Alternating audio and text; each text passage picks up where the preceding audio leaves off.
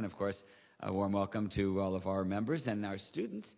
Uh, we have a treat in store.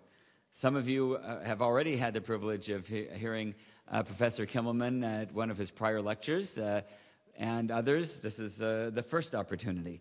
Uh, you've seen his bio. I'm not going to read it at you. I will just tell you that he has a very um, fine reputation as a scholar and a speaker, and he is a professor of Classical Judaic at Brandeis University, has uh, previously uh, taught at Amherst and has lectured at all the top places. Um, you didn't come to hear me, you came to hear him. He's going to speak tonight on Judaism and terrorism, certainly something that is uh, sadly very timely.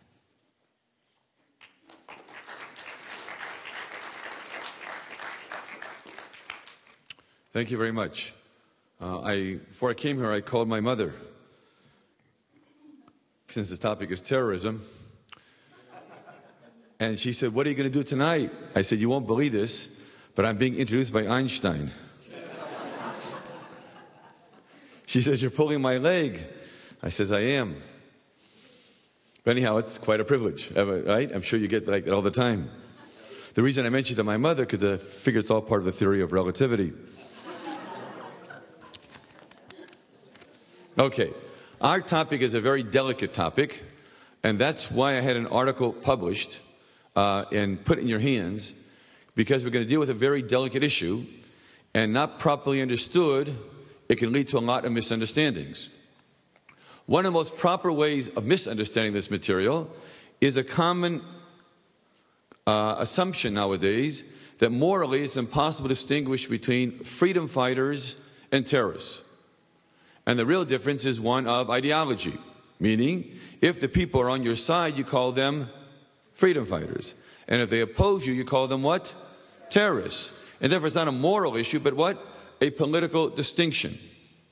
The other thing which provoked this whole thing is the amount of terrorism in the last maybe 15, 20 years, which has been legitimated on a moral basis. Uh, we have even uh, McVeigh, one of the great American terrorists, came out of a religious tradition. We have attacks of people at abortion clinics who make the statement out of a religious tradition. We have terrorism becoming almost an ideology of extreme Islam. Some of the interesting moral problems which originally arose in this problem. When the first woman terrorist was in Israel, they asked the question can a woman be a terrorist? Right? And the answer was as long as she dresses modestly came out, there actually was a fatwa to that occasion. Now, of course, in Islam, they have a fascinating phenomena because they legitimated terrorism initially when it only was against the Jews. Now, the vast majority of people who are killed by terrorists are Muslims killing fellow Muslims, which exactly presents precisely the moral problem. Many people will adopt a tactic if they think it is only used against their enemies. Once the tactic, though, is legitimated, it easily gets turned against the people who used it. Because once you've legitimated a tactic, then the tactic becomes legitimate.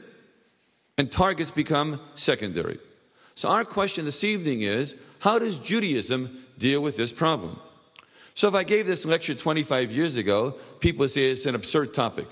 Who ever heard of anybody legitimating terrorism from the sources of Judaism? But as far as that goes, who ever heard of people legitimating terrorism from the sources of Christianity? And as far as that goes, up to 50 years ago, we rarely heard anybody legitimating terrorism from the sources of Islam. In fact, one of the popular propagandistic aspects of Islam is to say Islam means peace. Some people spell it with an E, some people spell it with an I, right? But how you spell it is so it means peace, on the assumption that the word Islam comes from the word salom, which comes from the word shalom. When actuality, Islam comes from the Hebrew hishlim, and hishlim means to hand over. So what is Islam? That which is handed over, meaning tradition, mesoret. So Islam really etymologically means the authentic tradition. Therefore, the word Islam actually functions in the Muslim world the word the way the word Kabbalah functions in the Jewish world. Kabbalah means tradition, and those who advocate it claim they are the legacy of the true tradition. Even Madonna apparently believes in that, right? That's not funny. What was Madonna before she was famous? She was a prima donna. And things, therefore, haven't really changed. Okay. So now we want to deal with the questions of terrorism. Now, if I were trying to legitimate terrorism, and the reason I'm interested in this problem is because two elements have tried to legitimate a possible terrorist perspective in Judaism. The first was the case of Baruch Goldstein, who killed a bunch, some people say up to 28 Muslims, praying in a mosque.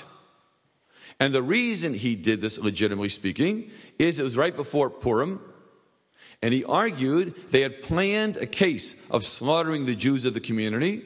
And what was his act? Was a preemptive act. The second is the case of Rabin. Rabin was assassinated.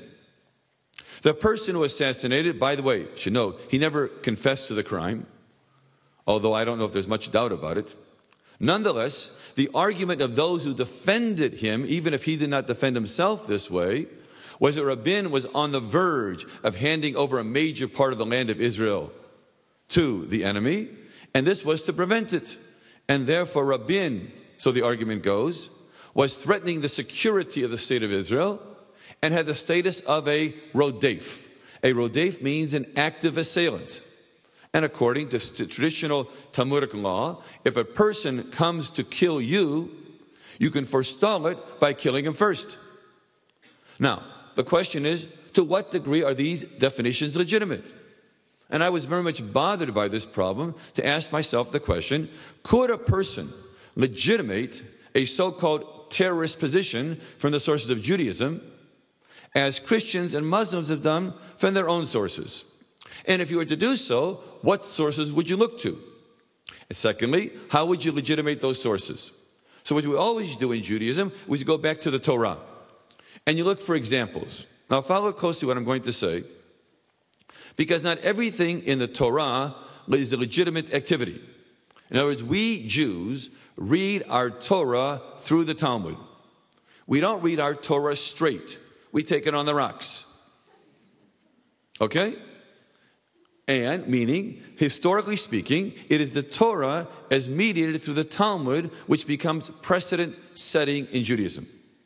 So you just can't quote the Bible and say, so and so in the Bible did this, therefore we should do this. For example, Samson married Delilah. When did you last time you heard a sermon that all men, Jewish men, should marry Philistine women? Right? Nobody says that, right? Now, only 200, only 2,500 years ago, many of us had good neighbors. We were Moabite, Jebusites, Canaanites, right? Now we don't have any of those neighbors, but many of us still have neighbors who are Philistines but they are probably not the biological descendants of the original Philistines. So nobody says you're supposed to marry a Philistine, right? Other people think you can't use Samson as an example because he really was a comedian. What's the evidence he was a comedian? He brought the house down. Okay? But neither of these are examples or precedent setting in moral theory. Okay, so my question is how are those examples, which could be used to legitimate a so called terrorist position, understood in the Jewish tradition.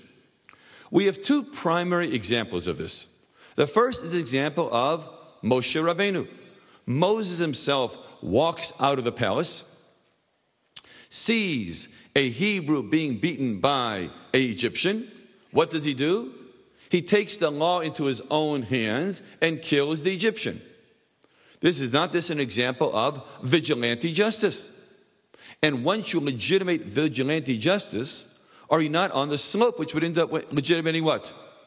Terrorism, where the individual is the source of the moral judgment, decides that something is wrong and does what?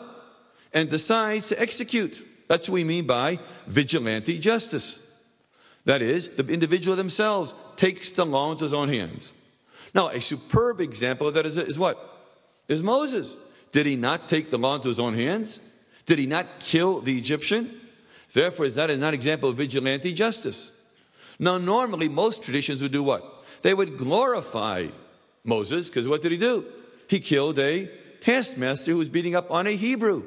Not only that, he abandoned a tradition of becoming what? A prince, and decides what? To throw in lot with the Jewish people. So you would think in the Jewish tradition, this act would be glorified. Not only glorified, and precedent setting. And people would say, what? Do as Moses did. And one could do that based upon the biblical grounds alone. Because in the biblical story, not only does he get away with it, he flees to Midian and later becomes what? The father of his people. So you could think maybe it was that act of killing the Egyptian which legitimated. Now, it's not unusual, by the way, in slave rebellions or in protests against government, actually, the man who creates the most violence and has the most blood on his hands becomes what? The leader of the new state. We've seen that happen everywhere. In fact, frequently it happens more often than not because he has the most violence and blood on his hands. He becomes what? The moral exemplar of the one who stands by his people and protests against it. Therefore, what? Glorified by his people. So the question is how is the act of Moses understood in the Talmud itself? So the Talmud says the following. Oh, could I get a glass of water? I'm sorry. oh, by the way, that wasn't a quotation from the Talmud. Huh? Yeah. Although there are many in the Talmud who did do such things, but that wasn't precedent setting. Yeah. Oh, wonderful. Okay. You got a whole bottle, boy. Huh? Well, it all started here. I'll never get off the bottle once I leave here, but that's great. Thanks.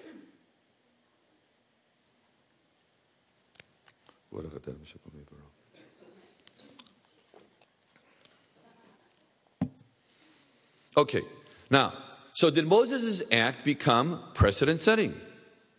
So, one of the most fantastic midrashim is called the Midrash of Petirat Moshe. It's a story about the death of Moses, and Moses is protesting against the divine decree which prevents him from entering to the land of Israel. And he gets an argument with God of why he should let him in. And finally, God says to him, The reason I'm not going to let you in is because you killed that Egyptian. To which Moses says, What kind of joke is that? You killed all the firstborn of Egypt. Really chutzpah if you talk that way, or chutzma, not sexist language, right? You killed all the firstborn of Egypt. All I did was what? Kill one Egyptian. To which God answers him and says, Yes, but I can slay and revive. Can you slay and revive? And of course, Moses says, What? No. And since you cannot give life, according to this, what? You cannot take life. And that's one of the most amazing midrashim that we have in our all literature. There's a great discussion in the Jewish tradition why, jo- why Moses is not allowed to the land of Israel. Over 12 different reasons are given for why so. But this midrash apparently rejected all those traditional reasons and says, no, there was a moral fault with Moses. What was his moral fault? He slayed the Egyptian. So then I began to look at the text which asked the question, well, what happened there? How do they discuss it? So if you look at almost all the early midrashim on this subject, they try to legitimate the act of Moses, and I say legitimate means to make legal. That's what legitimate means, to make legal. So the first question is it says in the Bible, he looked to the right and to the left, and seeing no one there. Now, no one is no ish, no man there. To which the Midrash says, why does it say no one? Why does it say no man? Oh, because he looked to the right and the left. You know why? Because he convened a court of angels. And there was a court of angels of three. And he asked them, Should this man be slain or not? And they said, He may be slain. So what did he do? He slew him. According to the second theory, he slew him only with the divine name. That is, the instrument of killing was he used a divine name like a whammy, and that killed him. The third is that he slew him with his fist. And the fourth theory is that before he could, slew, before he could slay him, he checked into his progeny to check if any future righteous people would ever emerge out of this man's loins. Not seeing any potential righteous people, what did he do? Had the man has no saving grace and got rid of him. Those are your four interpretations in the Midrash. So I ask myself, why would anybody concoct such an interpretation? Why not say he looked to the right and to the left? Why say he convened the court of angels? And who cares if he killed him with a fist? And why use the divine name? And why check into his progeny? After all, how much can you check? And I began to think about this and say, all these interpretations have something in common. They're all either trying to legitimate the act of Moses or to remove it as precedent setting. Let's look at each one of the four. The first is by convening a court of angels, what have they made? Not Moses operating on his own as vigilante justice, but they've turned him into a expression of judicial procedure. By saying that he killed the man with a fist is an interesting thing because in Jewish law, to be accused of premeditated murder, you have to use a means which is normally lethal. Normally, you hit a person with a fist, right? He doesn't what? Die. So if I take a pea shooter and shoot it at you, and suddenly you have a heart attack, you may die because of the pea shooter, but nobody will accuse me of what? Of premeditated murder. Of course, unless I know you have a weak heart or you're afraid of peas. Either one. Okay? Which sometimes happens, especially with these iPods.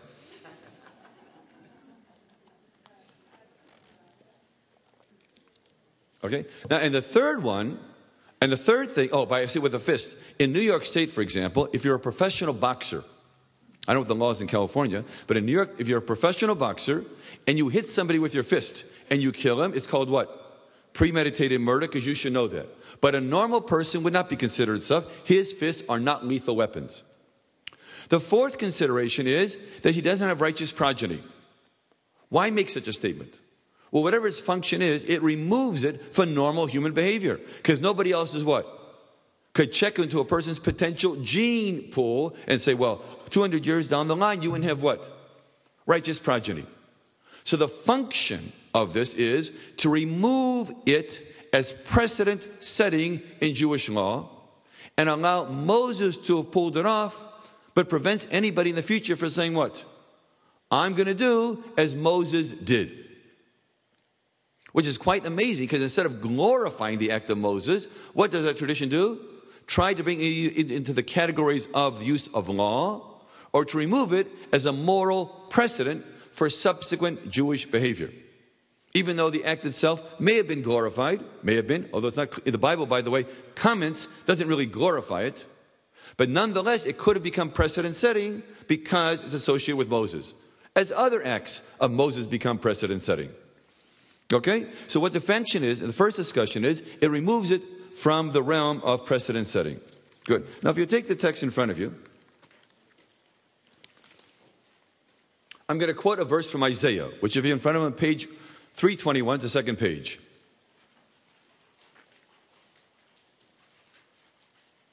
This is quite an amazing verse. It's found in the prophet Isaiah, chapter 59. Mm-hmm. It says, The Lord saw and was displeased that there was no redress. He saw that there was no man. So the phrase, there was no man?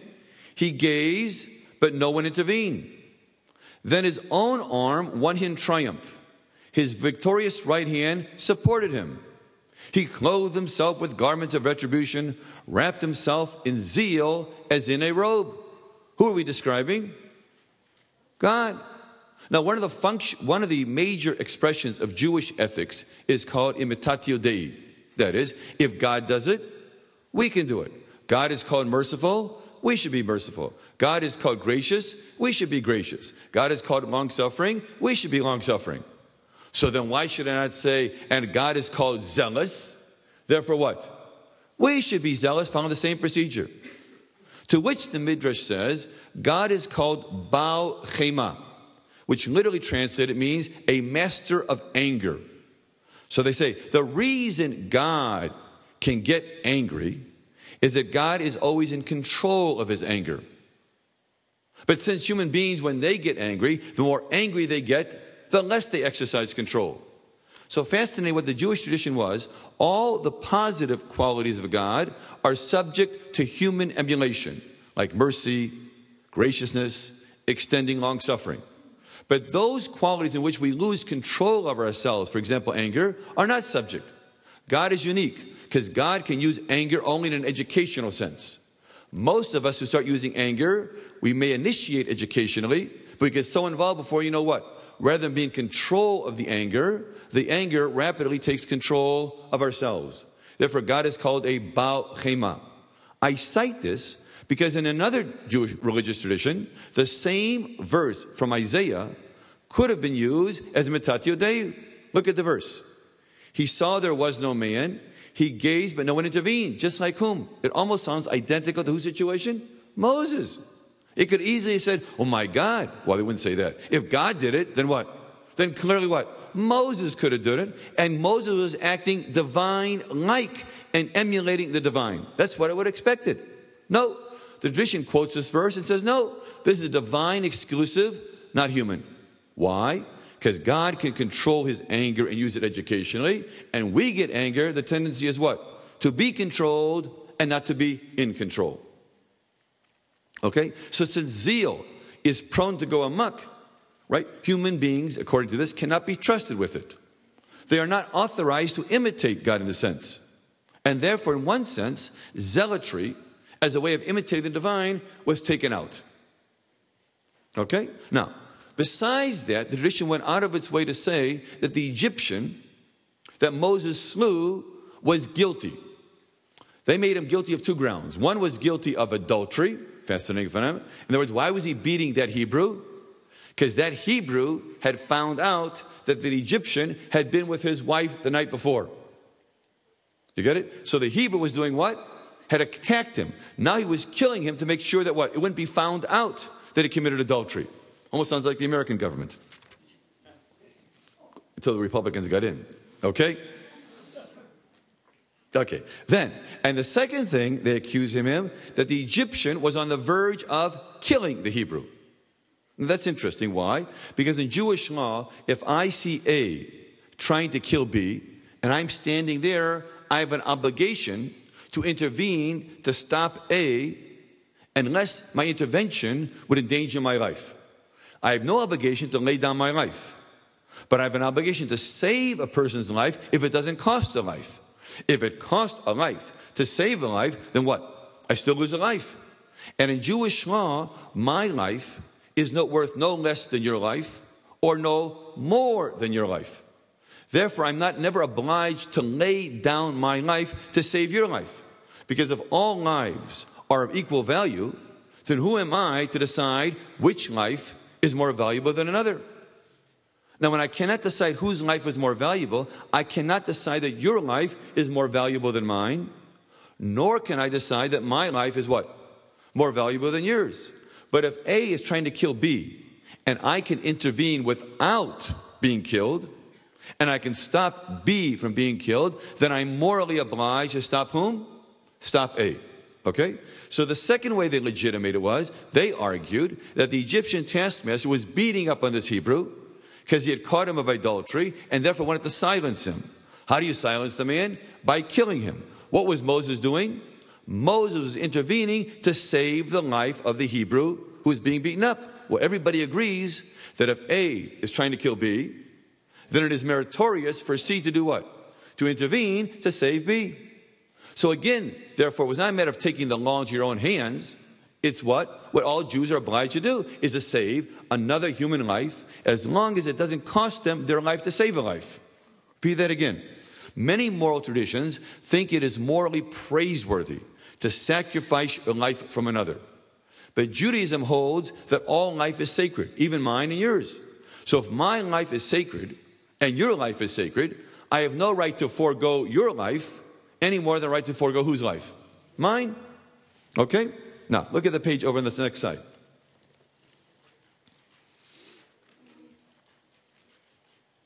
Okay? The second example, which was used, is the case of Pinchas. I don't know if you know the case of Pinchas, but Pinchas is considered the great zealot in the Jewish tradition. The word kanai is first applied to Pinchas. What did Pinchas do? There was a case of a man called, a woman called Cozbi, and a man called Zimri. And they apparently were fornicating in the sanctuary. And this woman, Cozbi, was a Midianite. And Moses, who was then the leader, could not intervene. Now, why could he not intervene?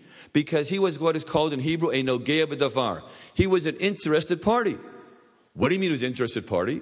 Well, he also had married a Midianite. So Zimri was saying, What? Your wife is permissible and what? Mine isn't? Of course, it wasn't a wife. But as soon as you do any act as a leader which a bit compromises your moral situation, you can guarantee that the enemies will exploit the compromise of your situation. And while you may have compromised 10%, they'll assume you compromise what? 90%. Okay? So therefore, Moses didn't know what to do because if he acted, people would say, well, he's asking, he's super, it's called super, super, supererogatory. He's asking for privileges he doesn't give others. So this man called Pinchas, who is a member of the priesthood, comes in, and since he catches them in flagrant delictico, what does he do? He kills them. Afterwards, it says that God extended his covenant of shalom, which probably here means well being, not so much peace, but it's a statement of protection. Now, the question is how is this case where a man took the law into his own hands? He killed this man and this woman, and his own life wasn't threatened nor was anybody's else life threatened. And not only that, God Himself says, I extend to you Briti Shalom, my covenant or agreement of well being. So you would think if God okays it, then clearly what? The Talmudic rabbis were okay it. It's amazing. If you look at the two Talmuds, the Yerushalmi and the Bavli, they both express disapproval of this act. And they say, had Pinchas come to us, we would have said, What? You can't do it. And not only that, they said, had God not intervened, we would have excommunicated you. Bikshu nindoto. They would have excommunicated him unless what? But God intervened. Which means, what are they saying? On a moral, human level, such an act was impermissible. And then they went a third step. They said, if it turned out that Zimri was not being killed by Pinchas, but has suddenly turned around and taken the spear and given it to Pinchas instead, and Pinchas got killed, it would be an act of self defense. That's what they say. Had he not been killed, but suddenly, you know, some type of um, uh, maneuver, was not killed, grab the sword and give it back to Pinchas, then he would not, would not be subject to a trial in a court of law because it'd be a legitimate expression of what? Self defense. Now that is amazing. That means the act of Pinchas is totally removed from what I call human precedent. And you cannot say, I'm acting like Pinchas. Nonetheless, God okayed it. So the question is why? Because here you have a difference between rabbinic opinion and divine opinion. How did that take place? So, one way of explaining it is an interesting category, which is normally not mentioned in public. But I'll mention it on the assumption that you people can keep a secret. Or if you can't, at least the people you tell can. And that is called the category of Avera Lishma. Avera Lishma, Avera is a sin. Lishma means to do something without an ulterior motive. So I'm going to translate in English Avera Lishma as an idealistic transgression. That is, what you did was wrong, but we consider the intention involved. And if you had pure motives that could override some degree of the wrongness of the act. I emphasize this because it's probably no more dangerous moral position than to judge an act by the intention rather than by the deed. Nonetheless, such a category exists in Jewish ethical reflection, and therefore we should be aware of it. And it's called again Avera Lishma, which I'm translating as a idealistic transgression. It operates on the individual level what Hora'at Sha'ah operates on the communal level. Hora'at Sha'ah means it allows the court to supersede a specific legal ruling because of the necessity of the moment. But that's different when an institution does so. An individual who does so is called Avera Lishma, which, by the way, I say is a very dangerous doctrine because it argues for the morality of an act based upon intention. Okay? Now, that being the case, how do you ascertain intention? So, the first criterion of any ascertainment of intention in Judaism is that the person who commits the act receives no benefit from the act. What he's not allowed to do is say, Well, I really mean this, even though what? I gain this. As soon as you receive benefit from the act, then it's automatically disqualified as an idealistic transgression. Now, what is benefit? Benefit could be clearly in monetary benefit, political benefit, social benefit. But the Talmud goes one step further. If you committed a transgression against an individual, that you previously had a conflict with him, even though the act may be perceived as an idealistic transgression, emotionally you may be trying to do what? Is square accounts. And therefore there can be a benefit, what is called a feeling of vindictiveness. Oh, clearly what I did was right. But why did I think it was right?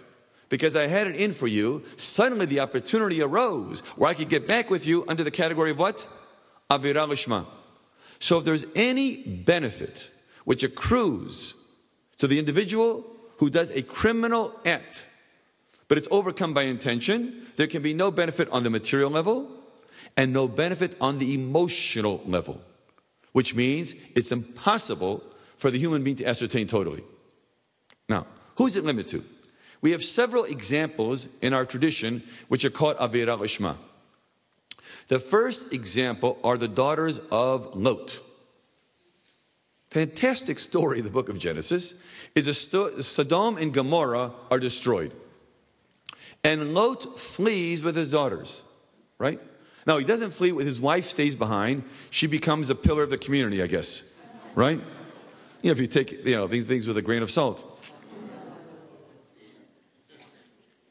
Boy, the depth of the groan.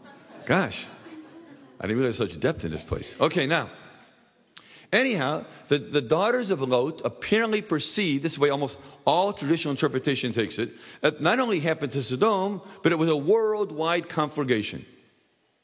And the tradition understands the daughters of Lot as very morally responsible people.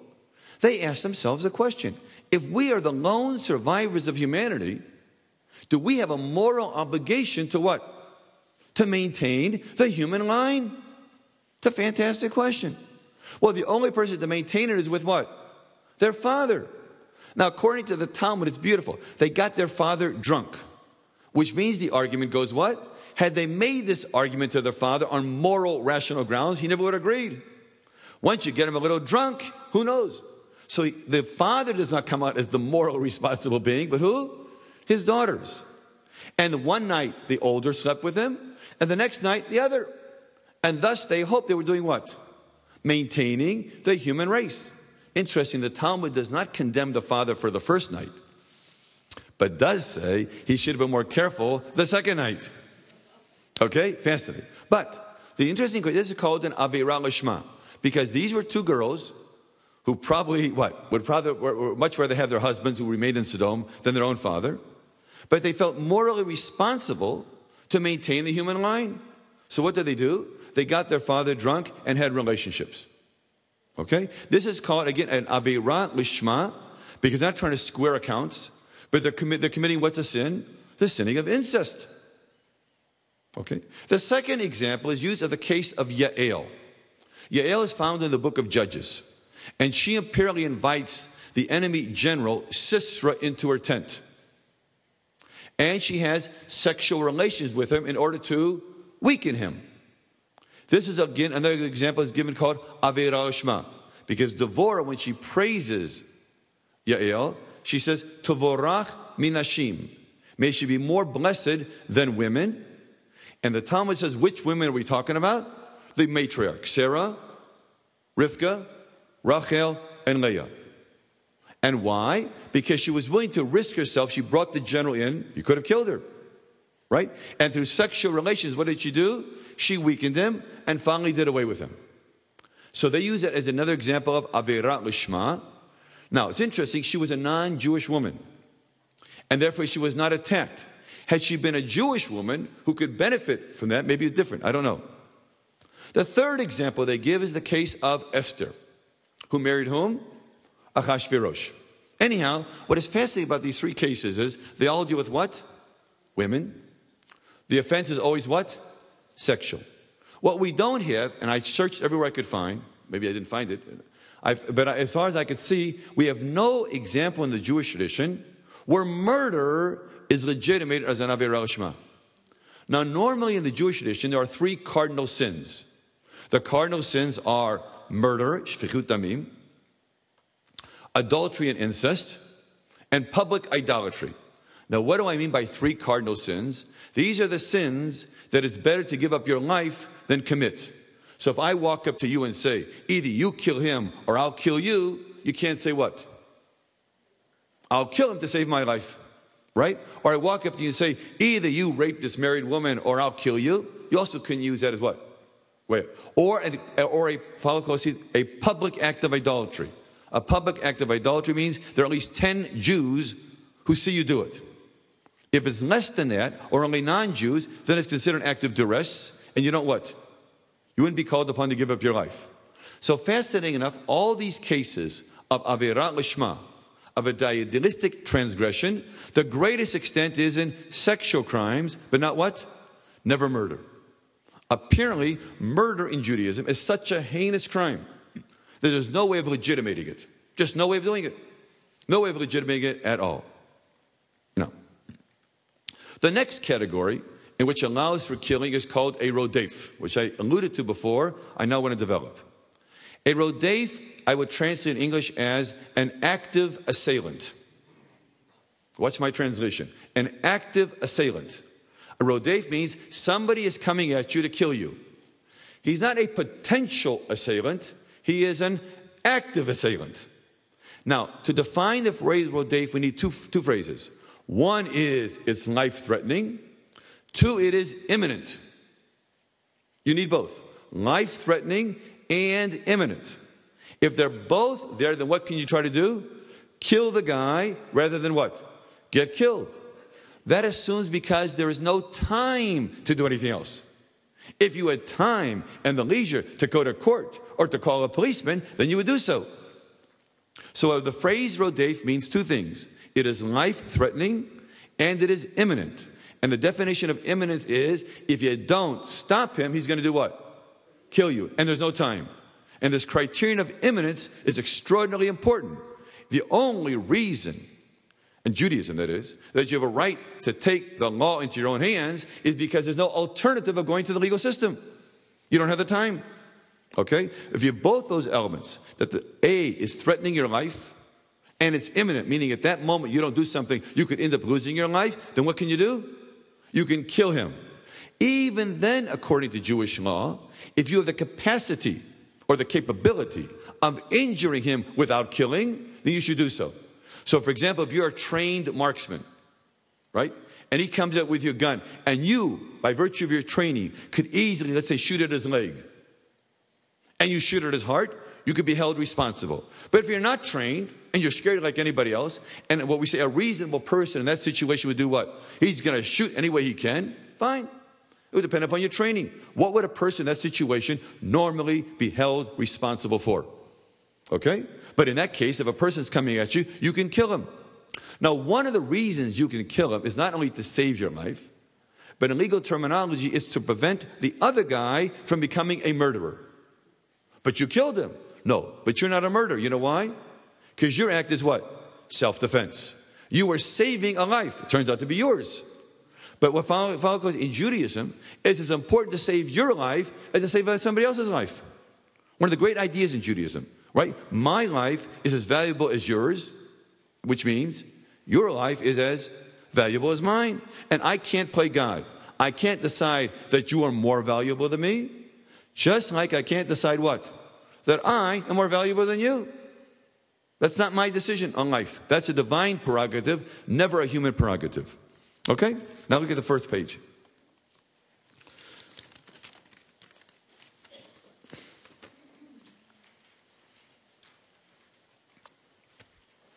If you look at the bottom of the fourth page, 36,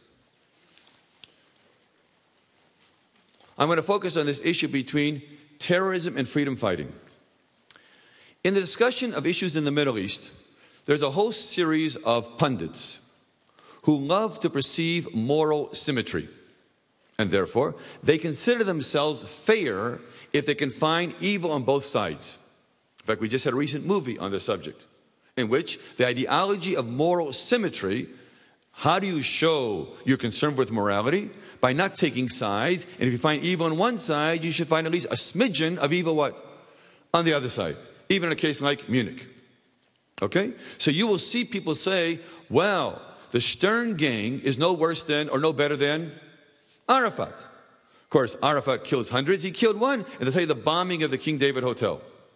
So I began to investigate that and say, to what degree is that argument hold some weight? So there's a famous book called The Deed. By the way, it appears both in English and Hebrew. And in there, there are the confessions of a member of the Stern Gang, specifically of the one who killed Lord Moyne, who was the British Minister of State in the Middle East. So look about at page 36. It's, it's a, I want to, I'm quoting to you because it's a fantastic story. In November 1944, Lord Moyne, British Minister of State in the Middle East, was assassinated in Cairo by two members of the Stern Gang. That is true. They don't deny it. Okay? One of the assailants, everybody sees the last line, described his capture by an Egyptian policeman as follows We were being followed by the constable. My comrade was behind me. I saw the constable approach him.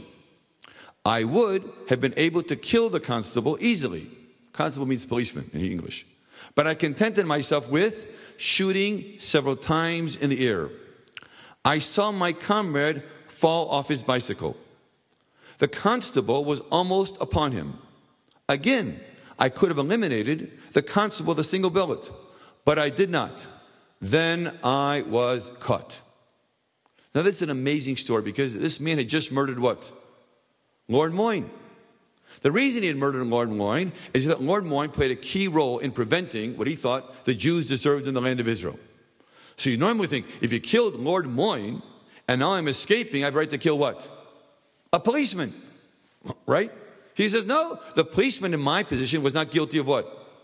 Lord Moyne was involved in instrument policy, which was preventing, which is true, of course, Jews from landing in the land of Israel. It was 1944.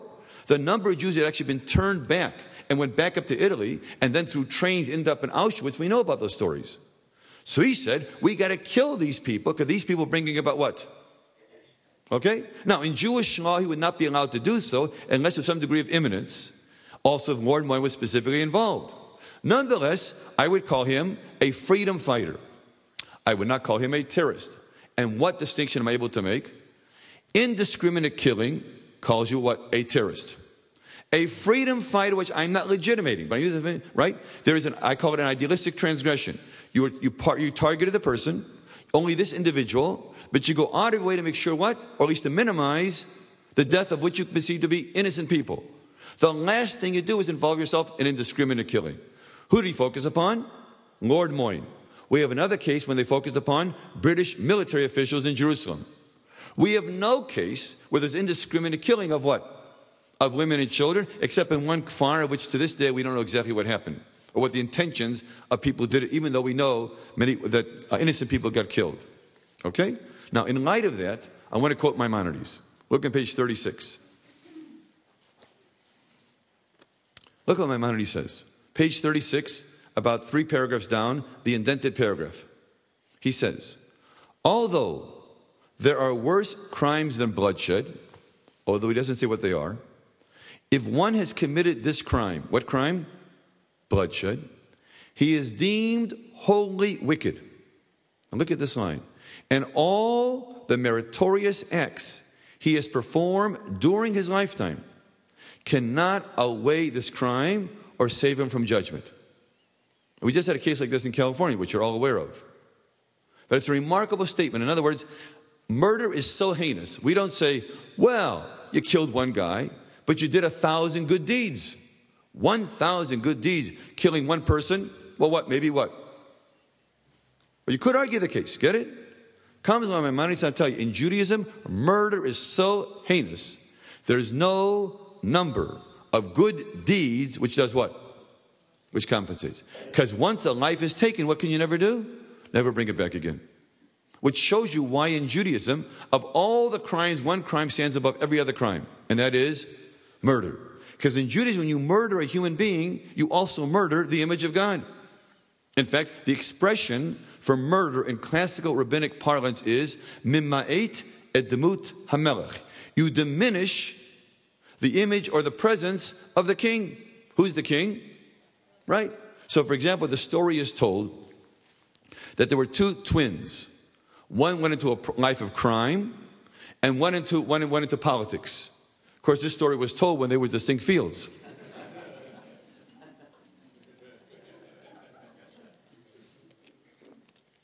Anyhow, the one who went into a life of crime got caught for murder. The one who went into the life of politics became the head of the city, actually the king.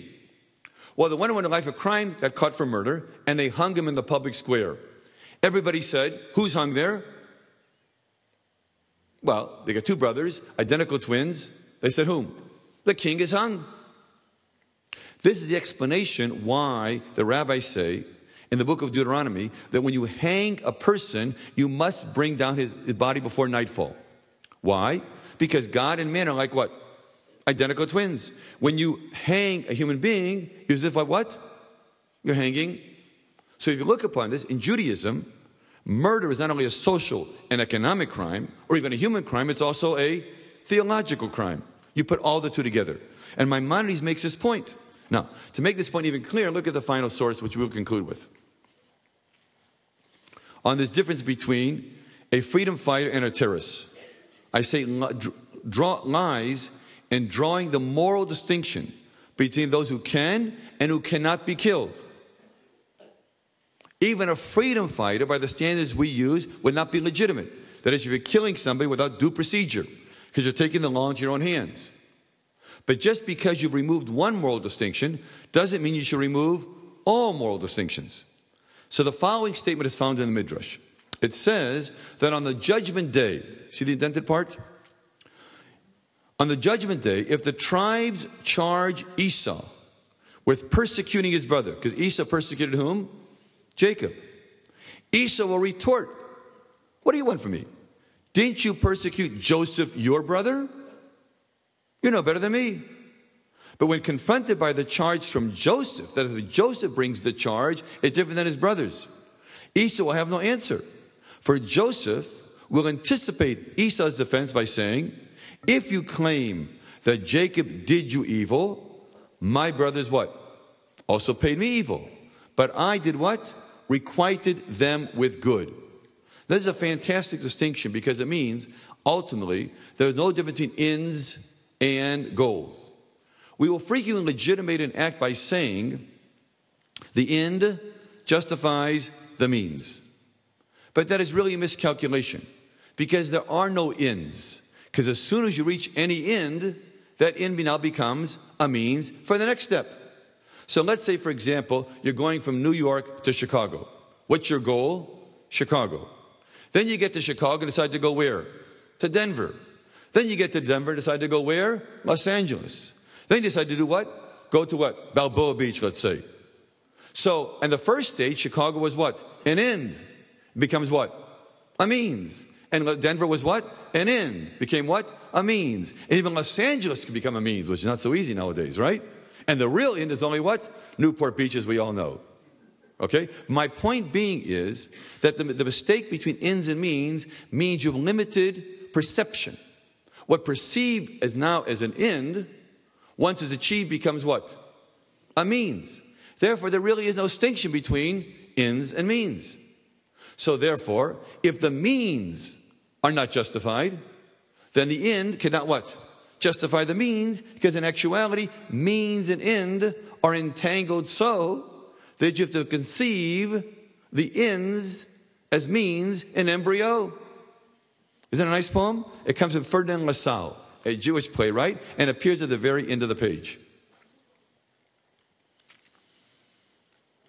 It says, look at this, and I wish to kind of summarize, I think, the whole Jewish perspective. Point not the goal until you plot the course. For ends and means to man are entangled so that different means, quite different aims and force. So, what do you got to do? Conceive the means as ends in embryo. Thank you.